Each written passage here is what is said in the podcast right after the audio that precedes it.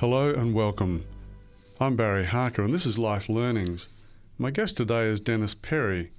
Dennis is President Operation Food for Life, a registered charity. The mission statement of Operation Food for Life reads Inspired by the example of Jesus, Operation Food for Life seeks to provide physical, emotional, and spiritual support, bringing dignity and hope to the poor, the forgotten, and the disadvantaged.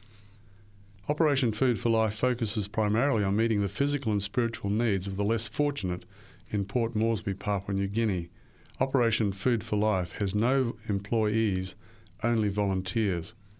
And here are just some of the things undertaken by Operation Food for Life feeding, clothing, and providing spiritual support to a community of up to 500 plus people living on and near a rubbish dump on the outskirts of Port Moresby, feeding patients dying of HIV AIDS or uh, tuberculosis in hospital, regular prison visitation. This includes feeding the prisoners on special occasions, along with providing Christian DVDs and spiritual support. Regular visitation and feeding programs in various institutions for the physically and mentally challenged and hearing impaired. Providing a school and food and learning resources for this school, which caters for children from the rubbish dump and nearby poor settlements. Feeding and supporting a care centre for up to 35 disadvantaged children by resourcing learning materials for elementary teaching and feeding children living in poor conditions in settlements.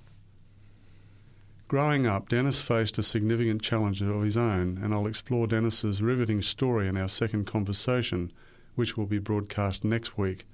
This week, I'll be talking with Dennis about Operation Food for Life and his involvement with this amazing organisation. Welcome, Dennis. Thank you, Barry. Good to be here. Yeah, it's good to have you today. I'm really looking forward to uh, talking with you. Dennis, you were one of the founders of Operation Food for Life. How did this organisation come into being? On a business trip in the South Pacific Islands some 20 plus years ago, I saw a community living on a garbage dump. That frightened me. I'd never been confronted with poverty before. I'd seen images, Barry, on television, read about in paper, but I didn't, ex- didn't think that poverty would be so close to Australia. But to see it in a neighbouring country to Australia um, was pretty confronting. And as I looked at these, a community of some hundred families living on a garbage dump, some uh, living under dr- oil drums. Uh, they were talking about family, mum and dad and kids. What uh, what amazed me about what was happening was they were not only just getting food and leftovers from the rubbish dump, they were competing with the food by pigs also living on that rubbish dump. Mm. Then I saw. Um, then I saw um, more more garbage drunk trucks coming in, dumping their rubbish. I went on doing the business uh, during the course of the day. I came back to the rubbish dump, and uh, and I was just drawn to that great need of human suffering. And I said to God when I saw those people suffering in such horrific conditions, God, what are you doing about this? And God answered me this way, Barry. He said, Dennis, I am doing something about it. That's why you're here. And so often when we're confronted with people in need, it's so easy to say, God, what are you doing about this? when that need is looking you straight in the face. And so uh, from that calling, um, I was impressed that I should go onto the rubbish dump, which I did do, walked on the rubbish dump to talk to some of these families and find out what their needs were. Their needs was food, clothing, love, dignity, respect and hope. And from those humble beginnings, I went down to the lo- local supermarket, bought food, and spent a week on the rubbish dump feeding, getting whatever clothes I could to to feed and clothe these people. I can see your motivation was to just give these people something better than they were really experiencing at the time. What did you find so confronting about this whole situation? What was the most confronting aspect of seeing these people on this dump? Seeing people forage for food with their hands, digging in the rubbish, getting leftovers from the rubbish dump, and physically seeing them eat it. This, this, is, this food was not fit for pigs' consumption, let humans' consumption. But not only that, they had competition on the garbage dump. Mm. It was just not an open go for everybody. that the pigs were on there, and they were their next door neighbours. They were on the dump, competing for that fig, for that food. Nobody deserves to live a life like that. You spent that week going to the dump and providing food. What happened next? Um, look, uh, God, God impressed me that that week was simply not good enough. He said, Dennis, this, this is something that I want you to take forward and pay it forward. But I'll give you, um, I'll take you to more people in need, and, and then over a period of time, I'll share you what your mission in life is. This is just a start. So in those days, uh, I commenced the program when I walked off the rubbish dump, knowing this is not an end. This is just a start. And I said, well, I'm going to form a, a, little organisation. Let's call it Food for Life. And I will start getting whatever help I can from whatever resources I can to help these people. And, and make a difference for them um, on, on the rubbish dump. And so from those humble beginnings, Operation Food for Life was born. So, what were your first services that you provided? Uh, definitely food. Was always food motivated. I looked at Jesus Christ for his example. Um, his example was always care for people's physical needs because there's a spiritual application for that.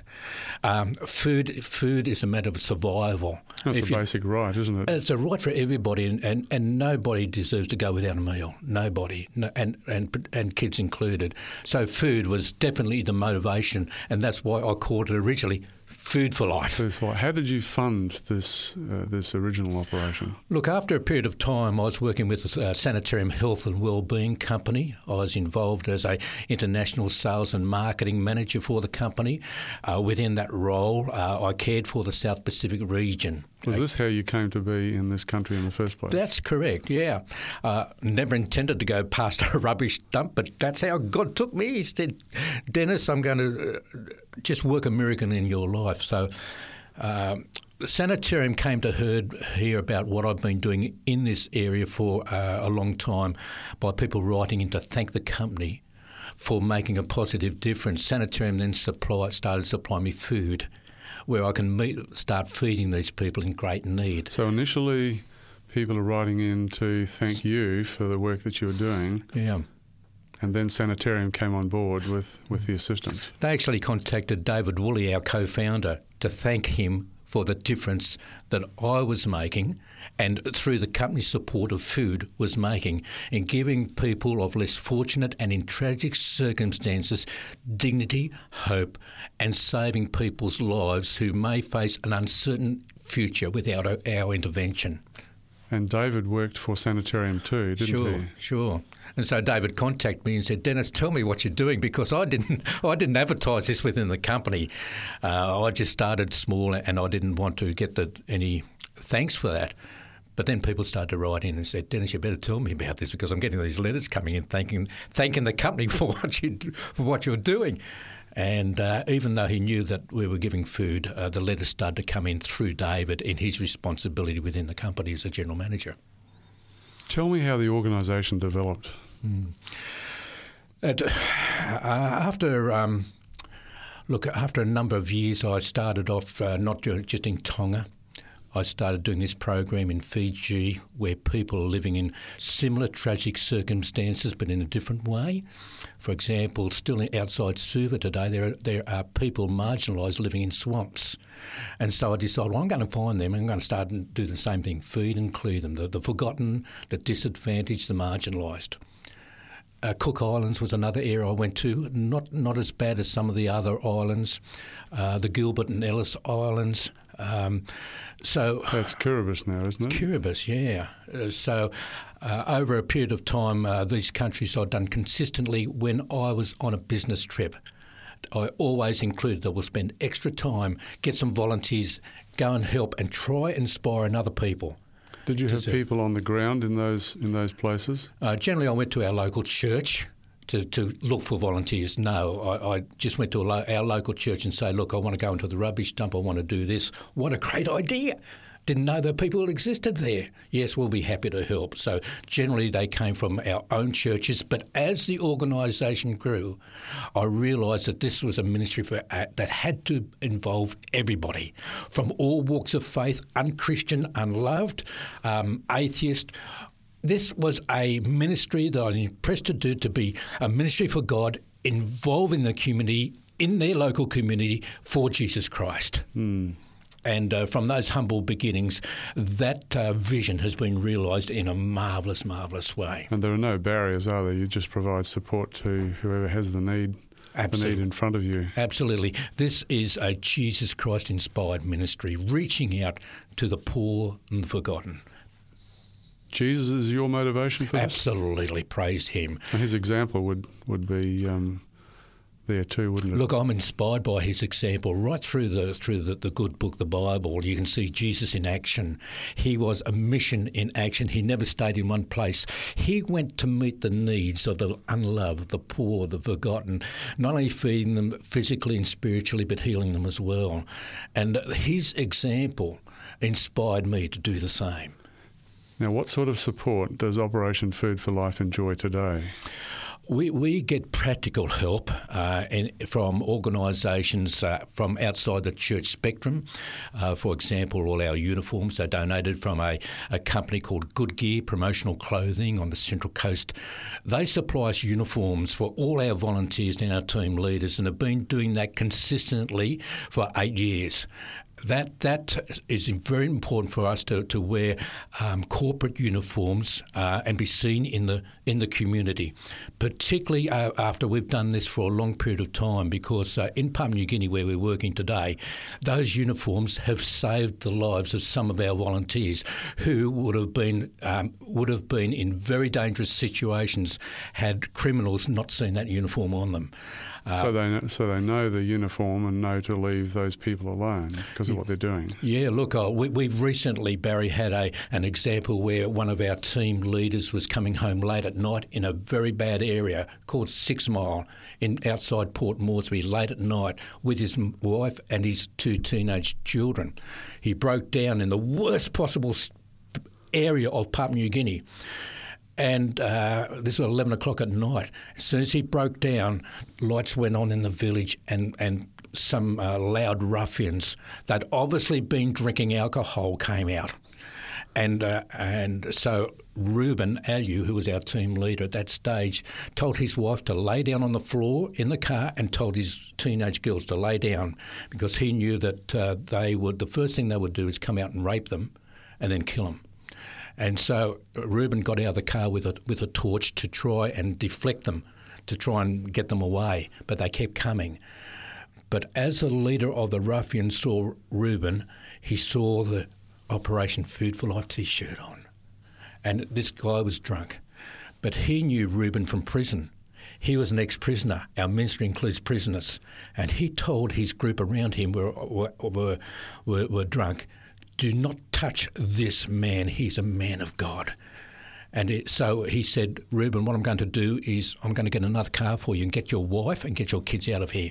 I can save you, but the other group who'll come behind me can't. They, they will rape them. They will kill them. Let's get you and out of them. That's marvellous. That's just, just an example of God's blessings. It sounds as if the reputation of the organisation, Operation Food for Life, is pretty high. Yeah. Yeah, we're, we're I mean, Papua New Guinea, where all our work is today in Port Moresby, very well recognised, very much respected and loved. And I've only mentioned of just one example, Barry, that we've seen the evidence of our protection, God's protection. But what we haven't seen is angels protecting us through people that may have thought about attacking us. Yes. Um, that we've never ever seen, and we praise God for His protection. Mm. And that wouldn't have happened had the had that assistance been given us from a company not even associated with with our church, not, just want heard what we were doing and want to say, how can we help you? That's wonderful. That that company are here on the Central Coast. Mm. Um, doing that for you. Are there other companies that are assisting you? Sure. In uh, Papua New Guinea, we've got practical help from a, a a, a, leading manufacturing food company. And uh, for many years, they have been giving us stressed stock. This is uh, uh, uh it, products with integrity that are closing their use by date that the trade can no longer take because there's not enough use by date. So they supply us any food that they have, and that's substantial amounts that we can go in at any time and pick up. They generally are biscuits Um, and this company, uh, in the last two years, gave us an empty 40 foot container. Now, that's value about $25,000, $30,000 to use for storage. So when we sent aid over for Operation Food for Life, we had somewhere to store. That. Up until then, we had nowhere to store. So they donated that to us. They cannot do enough for us. No association with, with a church, no association with Christian people, but they heard about what we do and say, mm. how can we help? And this I is think not the unusual. humanitarian impulse is pretty universal, isn't it? Oh, I, I, believe it's so. I think if you can do something great for God, He'll do, do great things and He'll bring people that you never expected into your life to accomplish His will and they'll come from all walks of life. I've seen it and it happens. I want to talk with you about your volunteers in a moment, but mm. let's just focus on this mm. corporate support for a moment. Are there any other organisations that are providing support to you? Uh, I'd like to thank the South Pacific Division of our church, who've been that's very, the Seventh Adventist Church. Yeah, they've been fantastic uh, in terms of their um, caring for our uh, insurance for all our volunteers who go up to Papua New Guinea. That's a big saving to our organisation. I'd also like to pay tribute to Sanitarium Health and Wellbeing Company. They've been absolutely marvellous in their financial and physical support to us. And without help, that, that help and that generosity and that big heart that these organisations have, and many others, uh, we'd, we'd find ourselves struggling to make our ends meet today. Now, you've got some good news for us today, too, haven't you? Mm. This was about the bus. I mean, we've talked about the corporate support.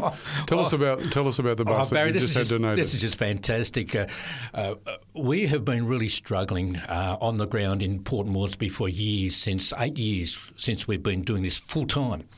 Uh, that uh, to get around, we've had to borrow people's cars in Papua New Guinea. We'll pay for the petrol. We've, we we we are not. We don't have the benefit of being a well-known multinational humanitarian organisation like others. We're only a small group doing big things. But uh, in any funds that do come our way, we make sure that they go to the people in need before we think about physical things that we need. Uh, within the last two years, we we built a school uh, for poor children uh, in Port Moresby, and we'll talk about that later. But attending that school was the uh, the Minister for Religious Affairs um, and Community Development in the Papua New Guinea government. And when she saw the school and saw the difference that, that we were making with these orphans and these young children, she made a speech. She said, I just love what Operation Food for Life is doing. I've got to get you a vehicle. I promise you a vehicle. And that was realised in the last six months when the PNG government handed over a cheque to allow us to buy a vehicle. Now we can be used 24 7, where before we were limited to be able to get around because of, uh, of vehicles. What's the capacity of the vehicle? We can hold 12 people in the vehicle. Um, we also look, we do also get, I should acknowledge, uh, Pacific Adventist University, who've been a tower of strength in helping us too. Um, so from time to time, when we need just not vehicles but other support, they've always been there, and they've been with us since the day we started in Papua New Guinea to help us in any way we can. What sort of government support do you get? No government support whatsoever. The vehicle was a, the first support that we had. We mm. get no other uh, support from no other government agency whatsoever. We do get the recognition. Uh, for we are recognised for the work that we do uh, by Miss Deborah Stokes, who's the Papua New Guinea High Commissioner for Australia. And uh, if we're having any difficulties in terms of the program running running on the ground, or we need to get visas for volunteers, etc it's nice to know that we can call on her personally, and I've got her personal phone number to ring her, direct line to us. I just love what you do. And Deborah's been out to our school to open our school, and back when we we extended the school, and this is in a in a very dangerous area where she should not be allowed to go, but she's been there, and that's the respect that she has for us. So we thank um, Deborah, we thank uh, PAU for their fantastic support as well. You also have a couple of high profile patrons. Mm. Who are they? Mm. Philip Ruddock, uh, MP, he's the member for Berowra, Ku-ring-gai. He's the longest serving member currently of the Australian Federal uh, Parliament, 42 years, still going. Uh, how blessed we are to have his patronage and what he's done for us. And uh, the, the blessing of having the Governor General of Papua New Guinea, Grand Chief Sir Michael Ogio, the Governor General of, of New Guinea, is so love what we do. He asked us, as did Philip Ruddock, could I please be your patron? Wow. And Yeah, just amazing how you, how what you sometimes Barry you never think you're being noticed, but people are watching you when when you least expect it. But God is watching you all the time. I'd like to just turn now to uh, look at some of the challenges that the people that you serve actually face. Take us through the, the, the life that a person leads who's living on or near a rubbish dump. Mm. What are the challenges that they're facing health wise, mm. emotionally, you know, in terms of their jobs, socially, all of these things? Just give mm. us a profile. Okay. Imagine yourself living in a on a rubbish dump about seven miles in circumference, and and the view you have from under four oil drums and a piece of cardboard, which is what they call home, is all they can see is smoke billowing out from the rubbish tip 24 hours a day. They can see uh, rubbish trucks coming in sometimes to tip their rubbish on. And their neighbour, they look across to see who their neighbour is, and it's another family. And it could be a second generation family. And they're living in, a, in, in, in a, a construction made out of wood and timber that, or- and steel that they've got foraged from the garbage dump. That's their life, and they've been living on, on all their lives. They've got no, they have got no way of getting any aid to them, and there are a community consisting of mostly ruffians and criminals. If you were to put all the bad apples into one basket, they're here on Baruni Rubbish Dump in Port Moresby. Their, their, their health conditions look, every every disease you can think of, you, you've got um, hepatitis A, hepatitis B, cholera, a few. Then you've got the, the dogs on there with rabies, wild dogs walking around around. Then it's a matter for survival. But not only that, remember these people are hardened criminals, and and uh, they they will quote own part of the rubbish dump. They'll claim it as their own. And if another family on the rubbish dump come to try and take anything from, quote, their rubbish, or war will break out. They, somebody could lose their life on the rubbish tip because somebody's gone onto their territory and taken an empty can, which they will take into the city to be resold for recycling to subsidise their food.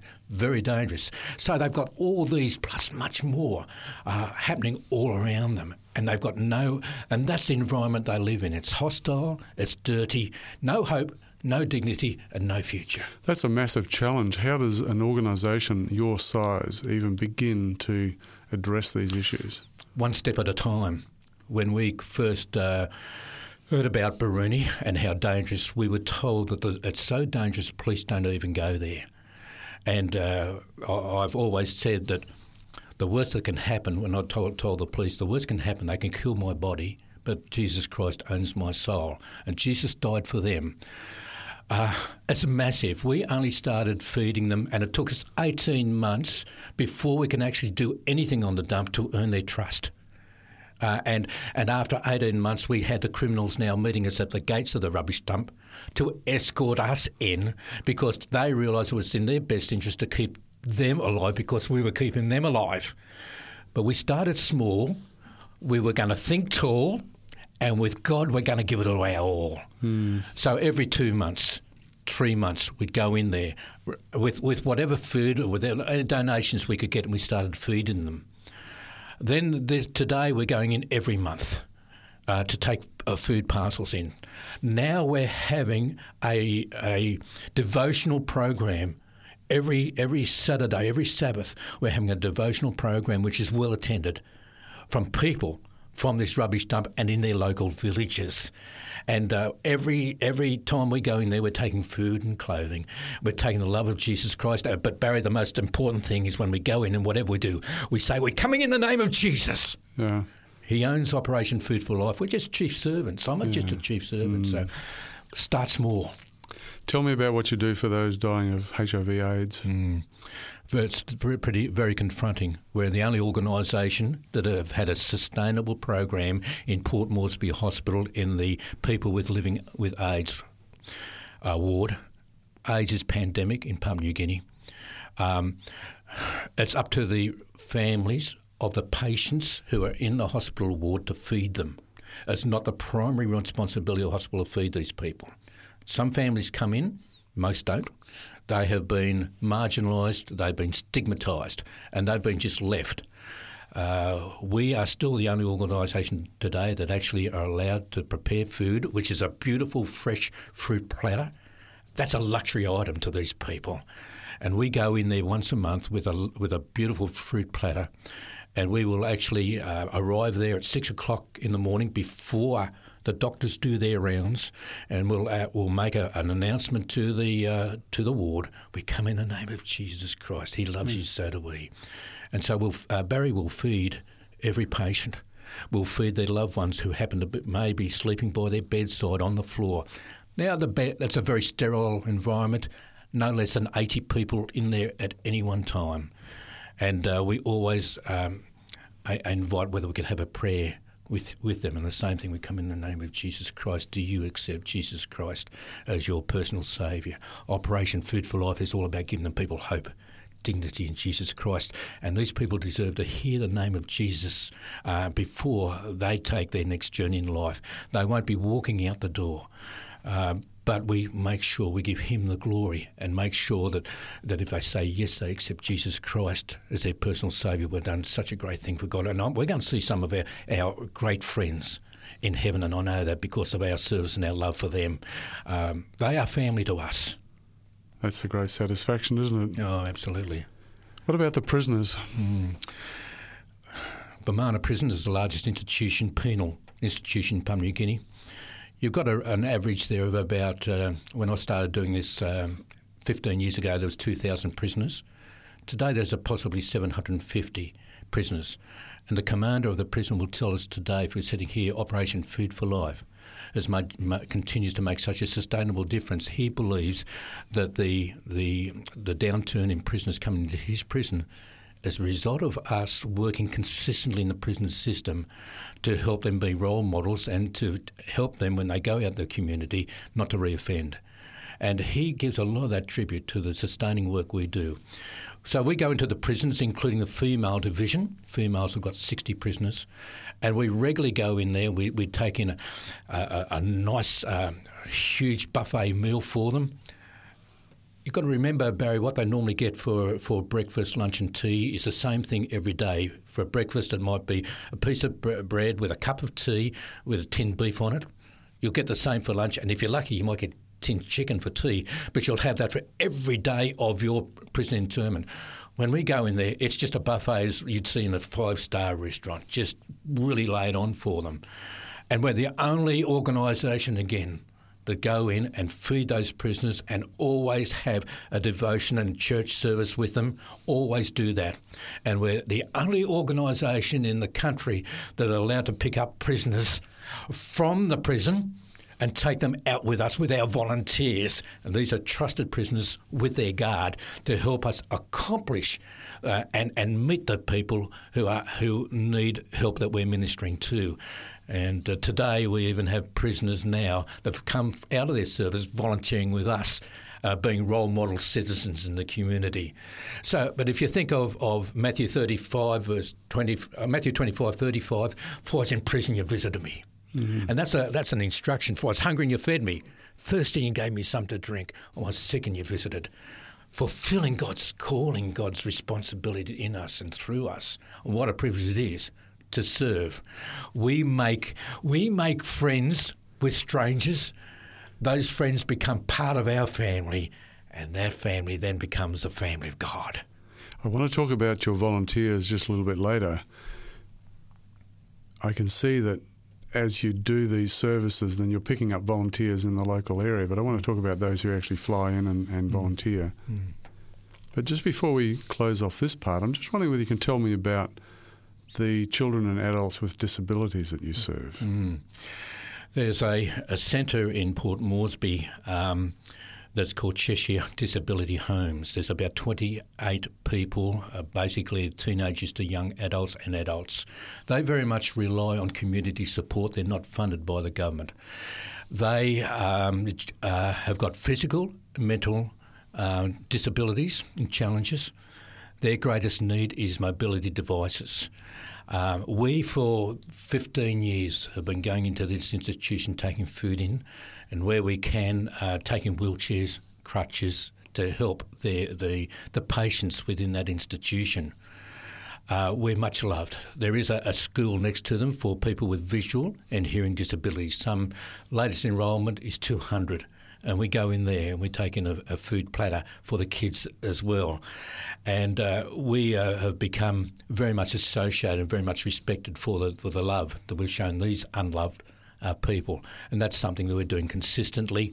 Uh, recently, we gave one, one of the, the patients who has got no arms, no, no legs, uh, who only had a mechanical wheelchair, a motorised wheelchair and that unlo- that has made such a world of difference to this young man who could uh, only had to try and just push himself in a wheelchair before, but now a motorised will take him wherever he wants around, mm. and he leaves. He can now leave that centre every day and go and uh, do some. He's now got a job that he can go to as a wireless operator, and he said, "Look, without the wheelchair, without the motorised wheelchair, you you've unlocked my imprisonment. And we praise God for uh, people who do bring wheelchairs and crutches to us because oh, not only the voice of Jesus Christ will make a difference to them, but the world of difference. If we supply a pair of crutches to people who can least afford, it will change their life forever. We do a lot of that work. I can almost feel the enthusiasm vibrating in this room. Look, uh, we're, we're, so grateful to another organisation that uh, supplies us. Philip Ruddock has been fantastic to, to get wheelchairs and walking crutches for us. And we have another organisation too down at Homebush who help us with wheelchairs and walking frames. Again, these people come to us, they heard about us. It's a practical support, and we just want to thank those people who, who make those kind donations to us. Tell me a bit more about the literacy school. Over two years ago, uh, I was taken to a lady under a, a, house in Port Moresby. This is an extremely poor village. And when I was taken to this lady, I saw her under a house. Uh, she had uh, what what what attracted to me was she had uh, 35 children sitting on, on the on the ground, and she had one whiteboard. And when I learned a little bit more about this lady, I found out that she was teaching these children who were five to six, and she was teaching them literacy skills two hours a day. Most of them, their parents had died of AIDS. They'd been looking after by their grandfather or grandmother or a relative. They had no home to call their own. And this lady had such a great heart, she wanted to make a difference. She could only teach them two hours a day, and all she had was one whiteboard. And the only reason you could teach them two hours a day, there was no water, no food to feed them. And so um, God took me to this lady. And I believe when, as I said earlier in this conversation, when God takes you to, to a person in great need, He knows you're in a situation to do something about it. I said, I don't know, God, you want me to. It doesn't say if I was hungry and you fed me, you thirsty and gave me something to drink. You, you built a school for me. It doesn't say that in the text. But he said, Dennis, I'm drawing these people to your attention. You can do something to help these kids. From those humble beginnings, we've now got a three classroom school, um, very humble building consisting of over 100 poor children in a very disadvantaged area that are having Christian education by volunteer teachers every day, five days a week. We've seen the first graduation last year of 13 children who can now go to public school and be accepted into public school in the in the school system. And this year we've graduated another 18 from our school, and we've got 100 that are being taught this year. And that is just uh, another. And how that all happened, I haven't got enough time to tell the story. All I had was enough for to build a, a, frame with a with an iron roof for 35 kids back in her village, and that's what I started off. I had only that enough money, but today it's a three classrooms, and we're still building. We're still building. That's not stopping there. Mm, that's fantastic. These stories are just quite amazing, simply amazing. Tell me about your volunteers who make all this happen. Mm, I want to thank them. Uh, we've got a husband and wife team, Philip and Maureen Varkey, live in Port Moresby, and what a special people they are. They're on duty 24 7. They could go to work and can earn money, but they've chosen this ministry to serve. And it's a faith ministry. They uh, just want to go out there and do these things for God, and they do that. Uh, Philip, um, story is, a, is, an amazing one. I met Philip in prison. In the 14 years I was in prison, I met him and I saw his change to Jesus Christ, and I'd like to think that I was a, a catalyst to him becoming a Christian. And uh, for the last five or six years while I was in prison, he, he'd, he'd done all the Operation Food for Life uh, programs within the prison system. Today, he's our Director of Operation Food for Life, still on parole, the most notorious, the most wanted, the most dangerous criminal in Papua New Guinea 14 years ago. Today, he's the most wanted person for Jesus Christ and doing great things for him and his wife. So he and uh, Maureen uh, and Jean, the little daughter, they're out there doing this at 24 7. Our volunteers, they come from all walks of life. They could be ex prisoners. This year, there's, I'm taking some people um, who heard about us, contact us from Cairns. We've had people come from New Zealand. We've come people unchurched, churched. We've had people come from, from Hornsby who contacted Philip Ruddock um, who said, I've heard about Operation Food for Life, where I want to come. And so Philip's contacted me and put in contact with, with people. Uh, and they, those people have come back, Barry, they've come back changed. And, and the way they've uh, looked at Christianity, it has given them, they, they have experienced it's more blessed than give than receive. Mm, and mm. they've come back changed and and that and and they are now passing the legacy of Operation Food on to others. They haven't stopped back in their own community. They're doing some good in their neighbourhood. So praise God, as I said, involved in the community, in the community, and giving all the praise to Jesus Christ. I think there might be some listeners who would be thinking at this stage, I might like to be involved in this. Mm. So I'm going to um, give people the website mm-hmm. for Operation Food for Life. Mm. It's www.offl.org.au. I'll repeat that www.offl.org.au. Mm. So if people want to contact you and uh, talk to you about perhaps being involved mm. or providing donations, because you are a donation based op- yeah. uh, operation, they can do that through the website. Yeah, please do. That would be great. I'd like to go to a break now, and uh, when we come back, Dennis, I want to talk with you about some of the stories, the individual stories of people that you've helped. You have a beautiful set of pictures here. Some of them are quite confronting, and I want to talk with you about some of those photos. And I want you to tell me some of the individual stories. And you've just told us a wonderful success story about that prisoner. I'd like to hear some of the other stories in the book as well. I think that would sort of round out our conversation on sure. what your organisation does. If you have any questions or comments in relation to today's program, you can call 3ABN Australia Radio within Australia on 02 4973 3456 or from outside of Australia on country code 612 4973 3456. Our email address is radio at 3abnaustralia.org.au. That is radio at the number 3 ABN Australia, all one word, .org.au. Our postal address is 3ABN Australia Inc., PO Box 752, Morisset, New South Wales 2264 Australia. Thank you for your prayers and financial support.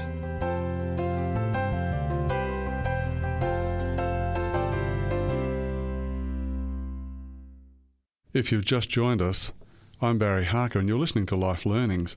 My guest is Dennis Perry, President Operation Food for Life. I've been talking with Dennis about Operation Food for Life and its services that it provides in Papua New Guinea. In the remaining time today, I want to explore some of the personal dimensions of the lives of the people that are served by Operation Food for Life. Dennis, you've got a book here that's got some wonderful photos in it and we're going to talk about some of the stories of the people in that book. Before I do that, I just want to ask you how old you are. Mm. 68 going on 23. You're so enthusiastic. Yeah. Look, you're not never too young or too old to serve. The best years of my life in service is still ahead. That's wonderful. Mm. Now, we also want to direct people to your website again mm-hmm. because not only can they um, donate or make contact with you, but they can also see some photos there of the operations. And so, if you're interested in doing that, you can go to www.offl.org.au and see some of the photos.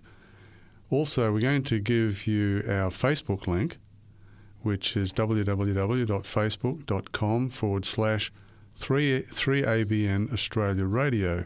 And there'll be a link there to the Facebook account for Operation Food for Life. So if you want to check things out further, you can do that.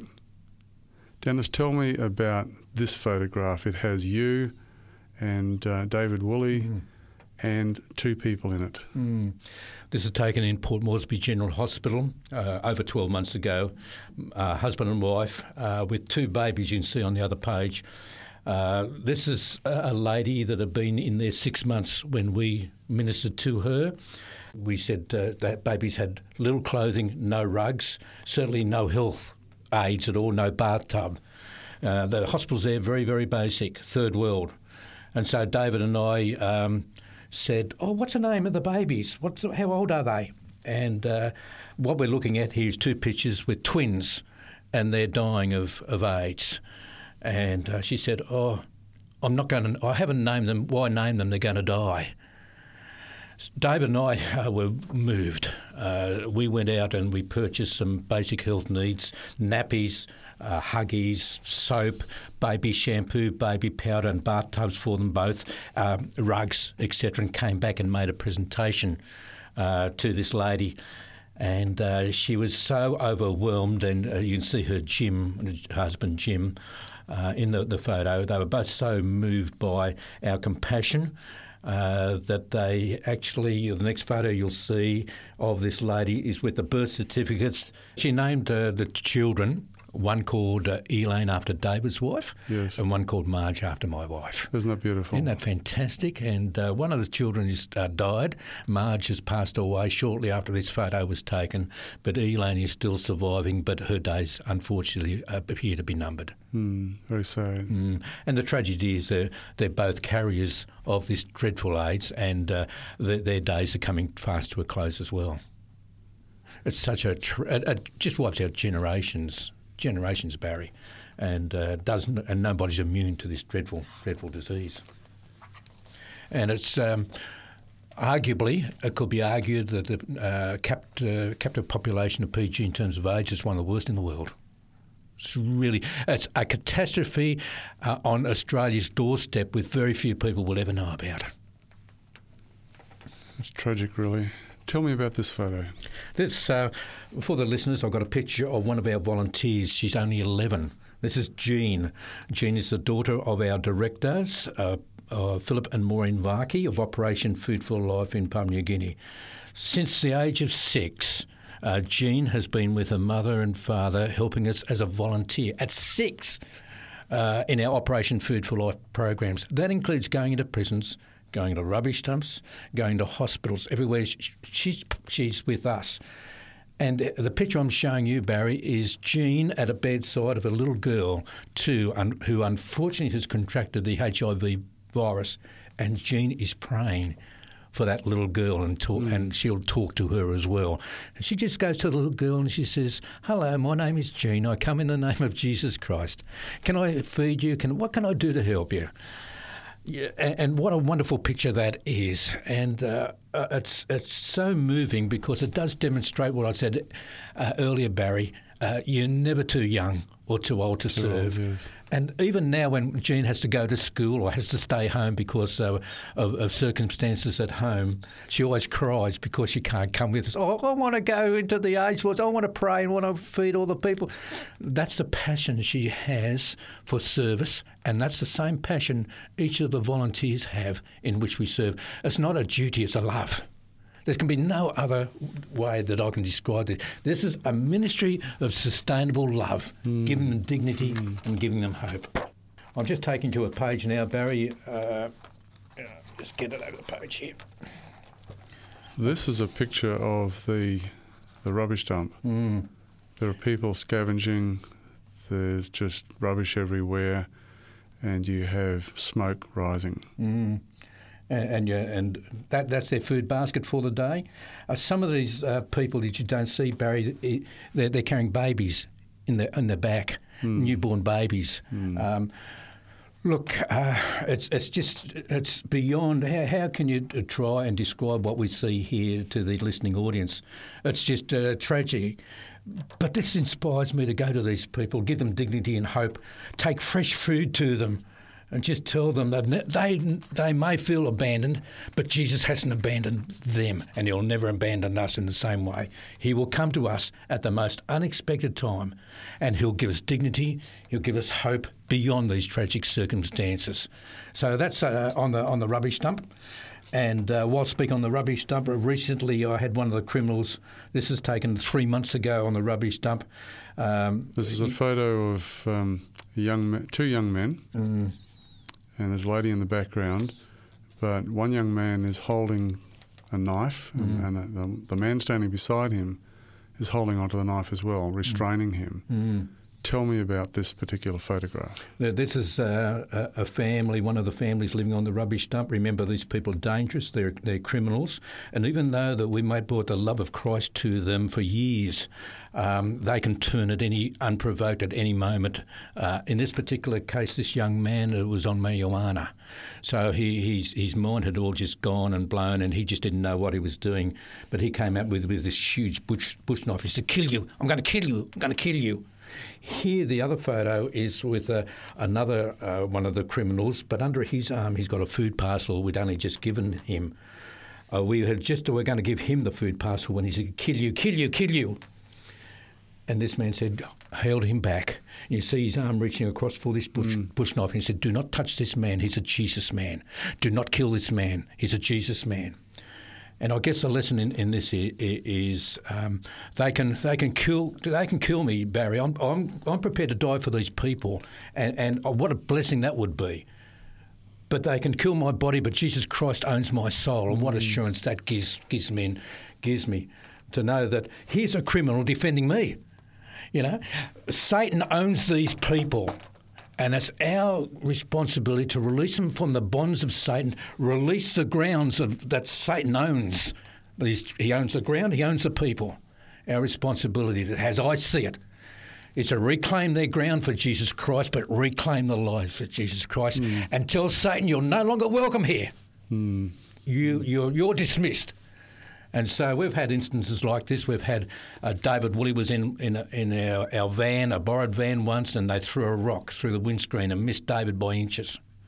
They can break our glass, David. They can break our spirit, but they're not going to break our heart. Hmm. And we'll continue to go on and on because this is what Jesus Christ. If Jesus was in Port Moresby, if Jesus was uh, here, what would he do? He'd say, "Take me to the rubbish tip.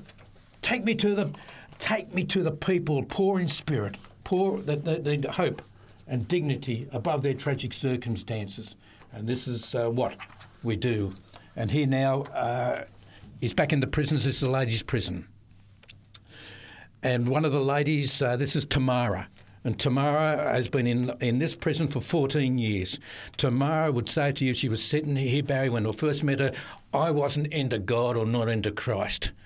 And she's been in there 14 years. She's being released in the next seven days.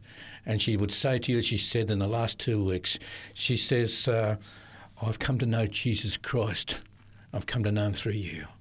And as soon as I'm released from prison, I want to be a volunteer for Operation Food for Life.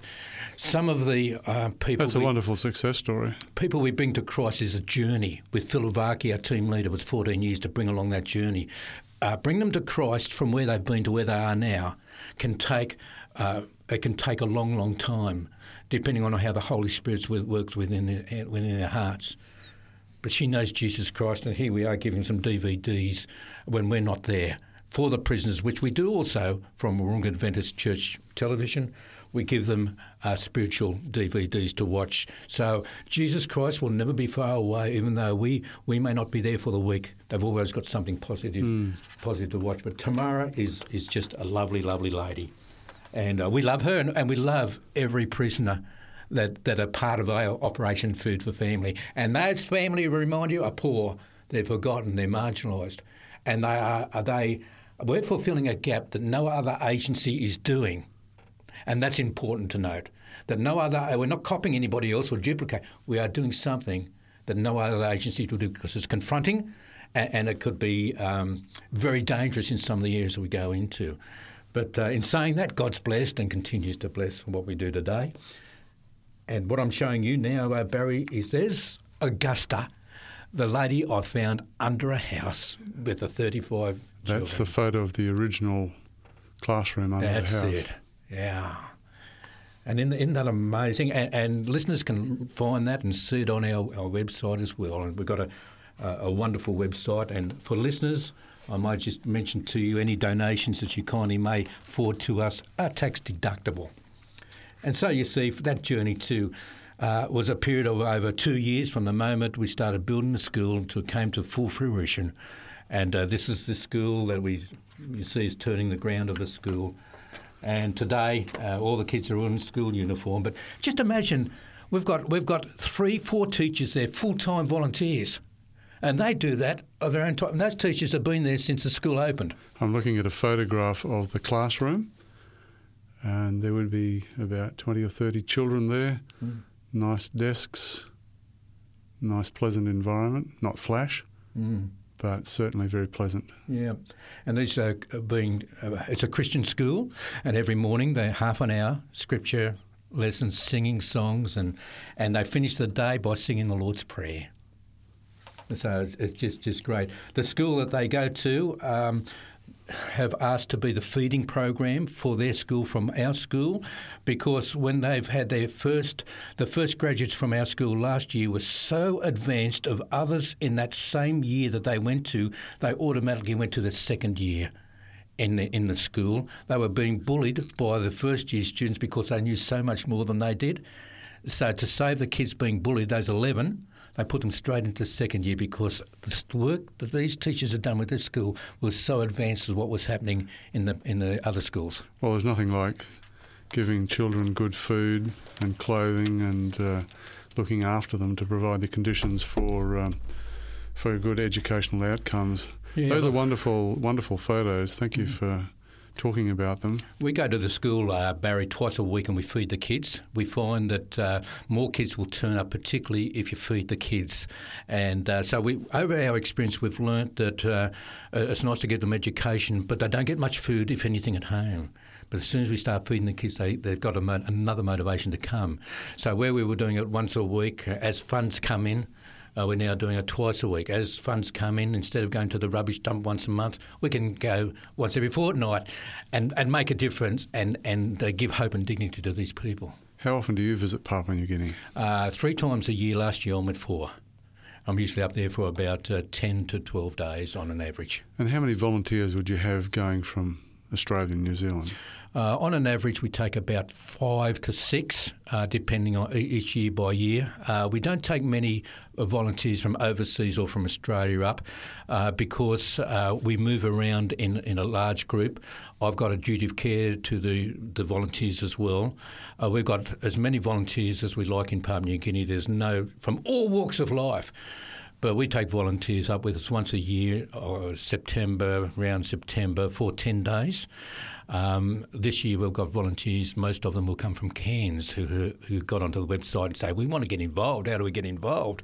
I So- imagine that most. Uh, I imagine that most of those people who come back from Papua New Guinea would also act as uh, ambassadors for and Operation advocates, Food for Life and, and advocates. and we've still got we've had people now going up for the second time. That wouldn't be unusual, but they've been part. They have now become part of the Operation Food for Life family because the the effect has had on them has dramatically changed the way they've looked at Christianity and the and the value system of that, of that responsibility with being a Christian in their lives.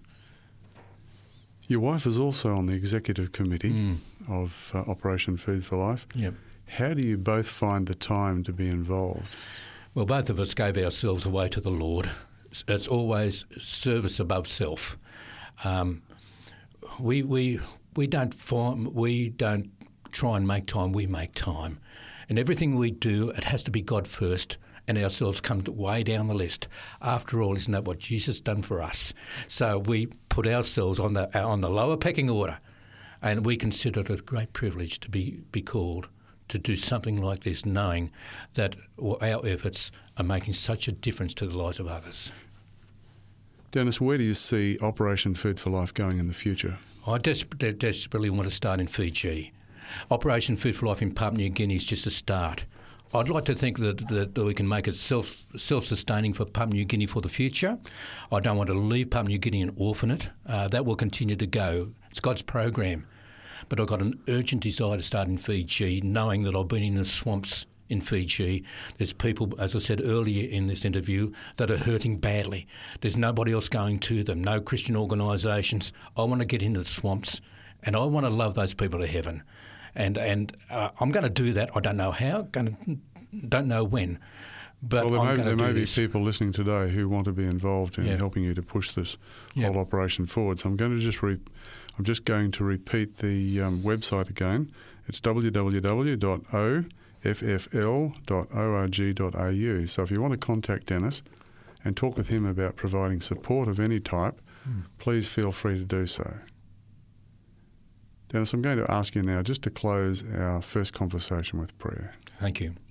Our loving Father in heaven, we thank you for teaching us through your word the importance of service. We thank you for his inspired example. We, Father, we know that uh, through, through your love for us and your example, we can do some good in our neighbourhood. We think of those less fortunate wherever they are. We think of those who go forward in your name, serving others beyond their own self interest. Bless them, whatever their hands to do, and may they do it according to your will and might. We thank you in Jesus' name. Amen. Dennis, thank you for that. I look forward to our next conversation. I'm Barry Harker, and this is Life Learnings. My guest today has been Dennis Perry, President Operation Food for Life, a charity providing support to the most disadvantaged people and children in Port Moresby, Papua New Guinea. Remember to tune in again next time as I speak with Dennis about his amazing life story. If you think today has been amazing, you'll be even more amazed by his personal story. Until then, bye for now, and God bless you and keep you. You've been listening to a production of 3ABN Australia Radio.